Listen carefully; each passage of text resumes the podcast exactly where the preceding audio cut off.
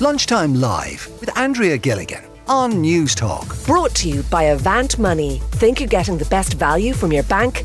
Think again. And I was reading earlier this morning, um, broadcaster Bernard O'Shea, he was talking in the Irish Examiner about how he suddenly started snoring after he turned 43 years of age. And uh, sleep expert Deirdre McSweeney is with us on the programme today. Deirdre, can you just start snoring at any stage?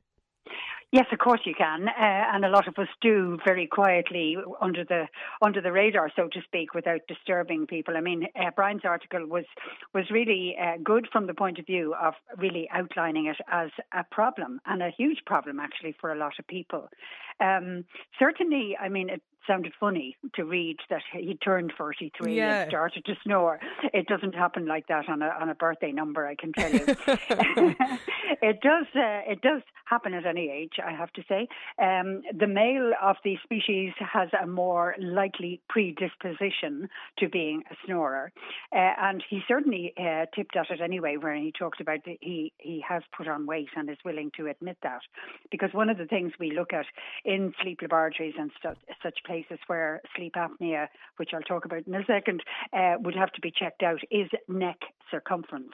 And a lot of these guys that check in as new snorers, as patients, would actually complain about the fact that they are buying an ever increasing extra size uh, to fit around uh, around the neck in a shirt size. So you know, it's it's its actual presentation is about extra weight. Uh, a, neck, a neck circumference, so therefore it narrows the airway. Okay. Um, the male is more two to three times more likely to be a snorer with a problem, if you like. Although I have to say, some people uh, It's a high snore stat, without. Pardon? It's a high stat. Two to You three times. Like it's it's Two, oh, yeah. absolutely, absolutely, yeah. Women tend to seem to present as snorers, and I, I'm talking about snorers as a problematic snorer in terms of disturbing other people uh, in in um, around menopausal time. Because one way or other, as we get older, anyway, Andrea, our muscle tone is fading. So that's what actually happens. The muscles supporting in the neck, supporting the airway to stay open at night, start to fall in and close down. the, the things like um, drinking and smoking does that Yeah. impact Deirdre? Yes, yes, definitely. Um, I would suggest that, you know, if figures looking at a sleep apnea group or cohort, um, the majority would probably ha- have presented as smokers for starters. Okay. And certainly alcohol has the factor of increasing that uh, ability to snore, if you want to call it that, uh, because, you know, we, we head into bed, a few jars on board, the likelihood is that people would be asleep on their back. Even though this guy in the article said he slept on his side, for God's sake, we can move up to 20 times a night Yeah. in our sleep, including onto our back, etc. But does actually moving to your side, like for instance, if you're, if you know, if you've somebody in the bed, dear, that is a snorer, if you kick them over onto their, so maybe not kick them, but Well, if you no, put, if you no, ease them the over to their side, Yeah, the elbow is a much nicer nudge, Andrea, to get them to change position. Certainly, uh, a change of position can stop the snoring, but it may not, uh, you know, completely stop it. It's just the movement or the disturbance to the sleep at that stage is what's going to suspend the, the, the snoring. But I do have to say that really within that, there, there is a serious condition called sleep apnea. And some of the things Brian talked about in the article, you know, tipped into that. But I mean, if I may have the time, Andrea, just to mention the things Yeah. that are associated with uh, sleep apnea. And loud snoring is a clear cut symptom of so. Uh, gasping for air, you know, break, waking up and kind of feeling your heart is thumping in your chest, uh, chest and you're, you're trying to get some air in. Waking with a dry mouth in the mornings is often a giveaway. And that's not just for people who might sleep with their mouths open anyway. Uh, a morning headache is a, a clear cut giveaway of a possible problem. okay, Uh, and then there's the knock on effects. And when I say knock on effects, you see, if you have a breathing disorder in your sleep, which sleep apnea is, it naturally has an impact on your sleep and sleep quality. So you're going to be left with daytime symptoms that include excessive sleepiness during the day. I mean, I think we talked before, and I remember talking to you about uh, people who go off to have a snooze in their car at lunchtime Mm. uh, because they just feel they can't get through the day without it, or they have difficulty staying awake at meetings. A lot of people, and this is where this vicious cycle kicks in of gaining the weight.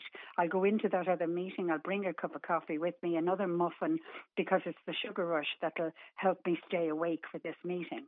That's not normal yeah, okay. either. Irritability or, you know, difficulty paying attention, etc. And then, of course, we move to the, the worry about the sleepy driver. I mean, we're all aware of that. Driving can be quite boring at times. But, you know, the RSA has that particular motto of stop, sip, and sleep. That's right, uh, yeah. Uh, meaning that, you know, for safety's sake. That's not necessarily indicative of uh, a sleep apnea uh, syndrome. That's just simply boredom yeah, uh, okay. behind the wheel. But certainly the snoring or the gasping for breath and daytime functioning problems can lead All to symptoms. a diagnosis. Yeah. Um, Lucas texted in, Deirdre, and he says, My partner snores terribly, but it, so, it seems to stop when we're on holidays. Any ideas why? Absolutely no idea why. A good reason to move a, to the sun permanently, though. Or, or, whatever. Yeah, I don't. Yeah, I don't know. okay. Another Sorry. listener wondering as well, Deirdre, about whether or not there's anything you can take to stop snoring. No, no. Uh, this Good is pillows? Physical, this, pardon. Good pillows?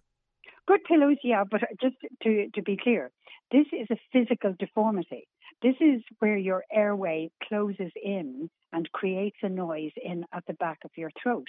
Uh, You know, way down at the back of your tongue, actually, Andrea. You know, a lot of people talk about, oh, I've always had an, an allergy or, you know, the nose can be blocked or whatever. Certainly, nasal problems can add into a snoring issue, but that shouldn't be the type of snoring that A, can be heard through walls or keep a partner awake, or B, will actually give rise to, you know, stopping and snorting and uh, kind of waking up in a tiny little bit of a panic when you're having what is called an apneic event. And an apneic event is where you literally have suspended your breathing. So your brain is kicking in and Mm. says to your diaphragm or whatever, quick, take another breath in here. We have to keep you alive. Now, I'm being ultra dramatic here in describing this Yeah, to you. yeah, yeah. But these events are what add in to having sleep apnea. So what's It the does have to be checked out and it can be treated, and uh, it's generally um, determined to be in three different categories either mild, moderate, or severe affectation, which requires the number of abnormal breathing events per hour of Okay. sleep to So- be measured. So just finally, Deirdre, for all of the partners listening today of the um, the chronic snorers who are now exhausted uh, this afternoon heading into lunchtime, like is there is there anything they can do, you know, f- before going to bed tonight to try and help them out? Before or- going to bed tonight, no, but certainly cut back on an extra slice of dessert or whatever. Weight loss would be the big one because men, unfortunately, put on weight in their necks, unlike women.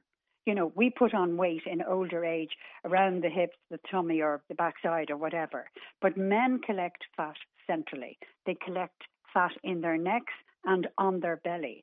And when you think about that, both of those elements of fat are leaning on exactly the respiratory kind Okay. of tube, if you like, or All the right. respiratory effort.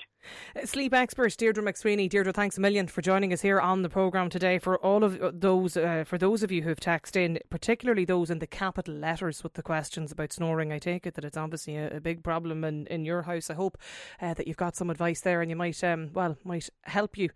Uh, to try and solve or at least ease the snoring problem in in uh, in some way. Uh, still to come on the program today, we're going to be talking about look with increasing rent prices. I'm going to be chatting to uh, a number of different people who've noticed their own rent hike by about seventy percent in some cases. At lunchtime live at newstalk.com. That's the email address if you want to get in touch. And Diarmuid Gavin, Paul Smith, they're going to be here for a chat too about their new book, Gardening Together.